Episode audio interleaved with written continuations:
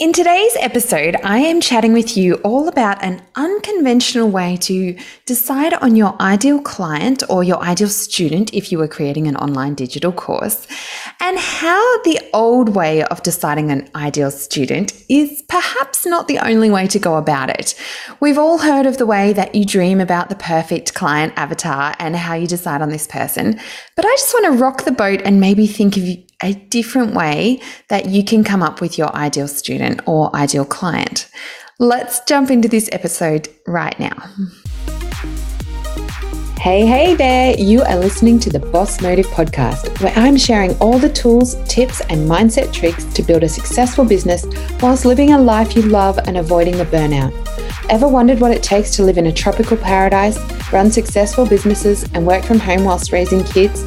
Well, listen up, friends, as I am sharing my story of how I've done this, along with interviews from other incredible entrepreneurs who are also living their best life. My name is Liz Morris, and this is the No BS podcast, where I'm digging deep into what it actually takes to define your success and live a life you were put on this earth for. Haven't found your motive yet? Come in closer. We may just have the answer. Hello, hello, and welcome to another episode. Thank you once again for having me in your ear. Today, I want to talk to you about a different way of coming up with your ideal student or your ideal client when it comes to having an online business. Now, lots of people will go down the path of telling us how we can create an ideal person with the ideal car, what kind of car they drive, where they live, what their income looks like what their hopes and dreams are all about.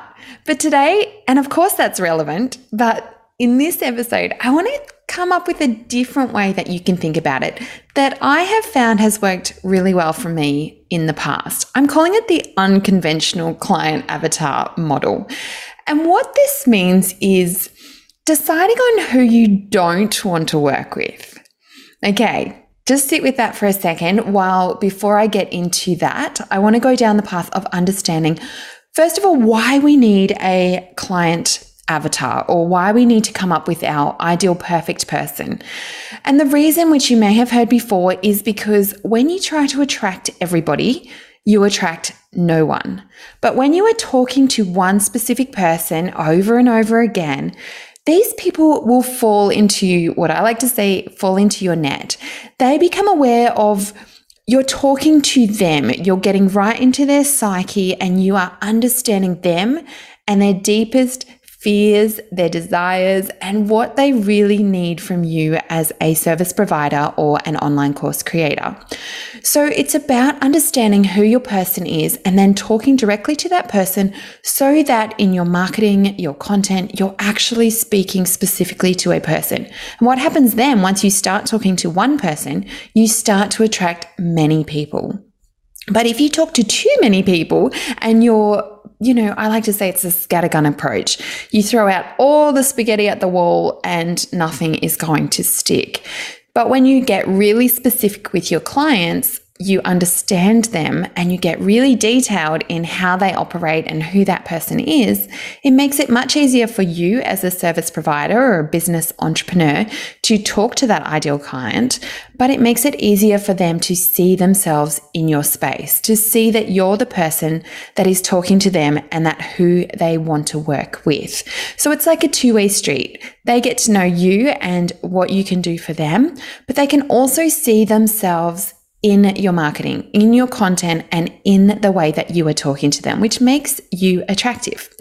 it makes them want to buy from you and it makes them feel like they you understand them and who you are as a coach and how you can really help them solve their biggest problems. But do we need to make up a fictional character? My answer is no. My answer to this is when people say, How do I come up with an ideal client? Or how do I decide who I want to work with? Most people start saying, you know, think about who they are, where they live, what they do, all that sort of stuff.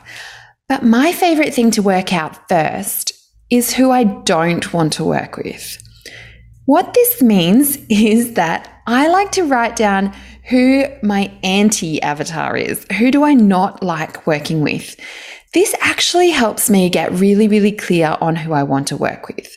So, the way I do this is I sit down and I work out those people, and we've all had those people in our lives, whether we've had a business or not. Perhaps you've even seen them, um, you know, at a barbecue with your friends, and you can instantly you feel those hairs on the back of your neck kind of stand up when they start talking and they don't really they're not connecting with you. These are the people that I like to describe, and I think, okay, who do I not want to work with? So it might be as simple as I don't like people that aren't motivated. You know, if somebody has those people at the barbecue that have a answer for everything as to why the world has all the problems, you know, like why nothing is their fault and everything they try is not working and how can they, you know, it's everybody else's responsibility. So that is a person that I definitely don't want to write, work with. So I write that down. Negative people. People that aren't motivated. Now, there's a difference between people that don't understand something or they they don't know how to do something to people that aren't just aren't motivated. They're the ones that you tell them something, you say, okay, to lose weight, stop eating that McDonald's. And they just think, it's not the McDonald's fault that I'm fat. It's the it's somebody else's problem or it's the world is against them. So they're the type of people that I don't want to work with. So I will write all that down. I don't like negativity. I don't like people that um, find a problem with every solution. I don't like people that answer have a comeback, like you try and help them and then they either don't implement it or they straight away say it's not going to work for them and they have an excuse. So, somebody with excuses. So, what I want you to do is, I want you to write down everything that you don't like. Now, this is unconventional, but I find it works really well. So, write down everything that you don't like. What don't you like about, um, you know, if you're working with someone? Perhaps you've had a client in the past and they have just completely rubbed you the wrong way. Write that down. Or perhaps you don't want to be working with people that have no money, and that is okay. This is absolutely fine. When you are chasing bargain hunters, it can be very, very hard work. So I know when um, in my service based business, I hated working with people that wanted everything for nothing. They often were the hardest clients. They were the ones that took the most time and they always had a had a problem with the service, no matter no matter what it was. But they were the ones that were really cheap and that came in when I was way underpriced. So I can identify those people. I don't like bargain hunters, you know, so I write that down. People that are willing, you know, that are not willing to pay to invest in themselves and to be expansive and open to growth. So they're all the things that I don't like. So that's the first step is to write down everything that you don't like. Think of that auntie at the barbecue that gives you all that lectures. What don't you like about that? And this is okay. It is okay to have these feelings about people, and it's okay to get this written out so you know you have these red flags. And if you go into things like coaching, um, discovery calls, or you are communicating with somebody online, even if it's via email or in the DMs or Messenger, and you are aware of your red flags because you have them all written down, straight away, if somebody starts ticking those red flags, it becomes really easy for you to put your barriers up and say, you know what, this is not the person I, I want to work with.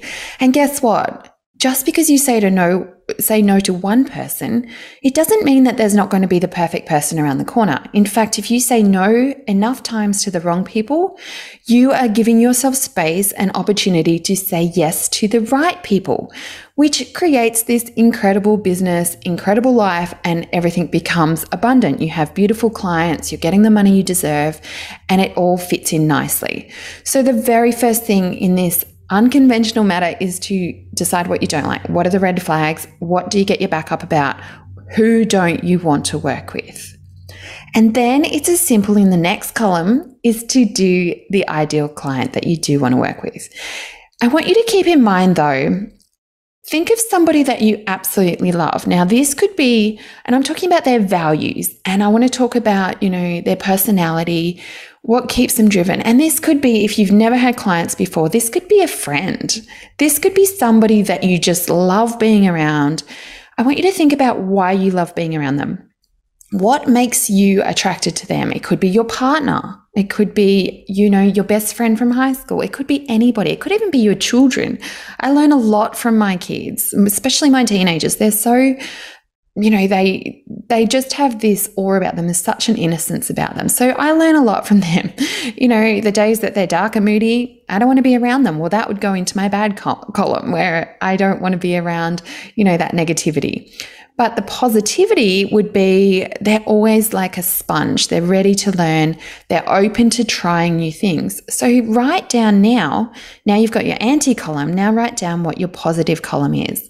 Think about the people that you are attracted to. What are their qualities? What is their personality type? Not necessarily what they look like and what they sound like and who they are, but what is their motivation? What keeps them driven and what makes you want to work with them? If this is perhaps you have had a client business before where you've done services, this might be the person that you absolutely love working with. I know I've had beautiful clients over the years and I can hand I can write down every quality that I love about each of them. And they're my they're my um go to column. So I've got my red flag column and then I've got my green flag column. And I would put all of those qualities, I'd write down everything about each of them that I absolutely love. So their motivation, their um, drive to say yes, their adaptability, their response, even if they're having a bad day. All these qualities that I really love about them. And then that becomes my ideal person that I want to work with. Then you can bring, you can move on from that. So you've got what you don't like, what you do like, and then it can become more specific. So it can break down to look at what service you're providing um, or look at the online course that you're creating. What is the specific about your course that makes that person want to come to you? So perhaps it is like, let's use my DIY product photography example. I only wanted to talk to small business owners who had a product business. See how specific that is. But once I've got their values and all their core um, desires wrapped up, and then it can get down to your absolute specifics. So I knew that my people were product business owners. They had an e commerce store. They wanted to take photos for their business. Perhaps they didn't want to keep paying for photography. And then I can break down the exact steps and the exact profile of a person that is going to fit my service after I have identified their core values and their personality and their identities. Do you see how this all works together? And then you end up, once you've gone through this process, you end up with your ideal person, your ideal client, and your ideal student that you love to work with. So then, once you have all of this written out, it is just a matter of talking to that person every single day. I absolutely love to give this person a name because when you're talking to this person and you've named this person and she's the ultimate person, it becomes really easy for you to start writing content for that person, to start marketing to that person, to share photos that would attract that person. And then it all just falls into this nice systemized approach to attracting and you know, getting those clients in your door and making that beautiful client relationship that you need in order to have a successful business. So, this is just a little exercise that I like to do. And of course, it is definitely something that we go into so deep inside the Boss Course Creator Program. Now, if you have been following for the last few weeks, you know that the Boss Course Creator Program is open. The doors are open now and I would love to see you in there. I have an incredible free training that is happening now. So if you like, I will put the link below in the show notes as to the free training on how you can start building an online digital course and what I like to call become a freedom boss. So using an online digital course to create leveraged income, which means you build it once and you sell it over and over again. And this is the method that I use and that I'm teaching my online coaching clients, my one to one coaching clients, but also inside the Boss Course Creator Program. So, if this is something that you're interested in doing, if you have thought about it for a long time, you want to create your own online course, please follow the links in the show notes and head to my website and follow the button that says join the Boss Course Creator program because it is open right now. And I would love to have you on the inside. I hope this episode really helped you get a little bit more clarity around who your ideal student is and perhaps how you can look at the anti client avatar first and then go from there. Let me know, as always, head over to Instagram. Let me know what you thought. I would love to start this conversation with you. And if you found having an anti client is just as important as having an ideal client, I would love to hear back from you. So don't be a stranger. Head over to Instagram and I will connect with you over there shortly. Have a beautiful day and I will talk to you again very soon. Well, thank you again for listening to yet another episode of the Boss Motive podcast. I hope these episodes are really helping you towards building a successful business and a life that you love. If you enjoyed this episode, please jump over and leave me a review because that is going to help me get these episodes out to more people. And of course, I love to see you on Instagram, so please tag me at Boss Motive and let me know if these episodes are resonating with you or if there's something that you would love to hear. I look forward to being back in your ear again next week. Thanks again.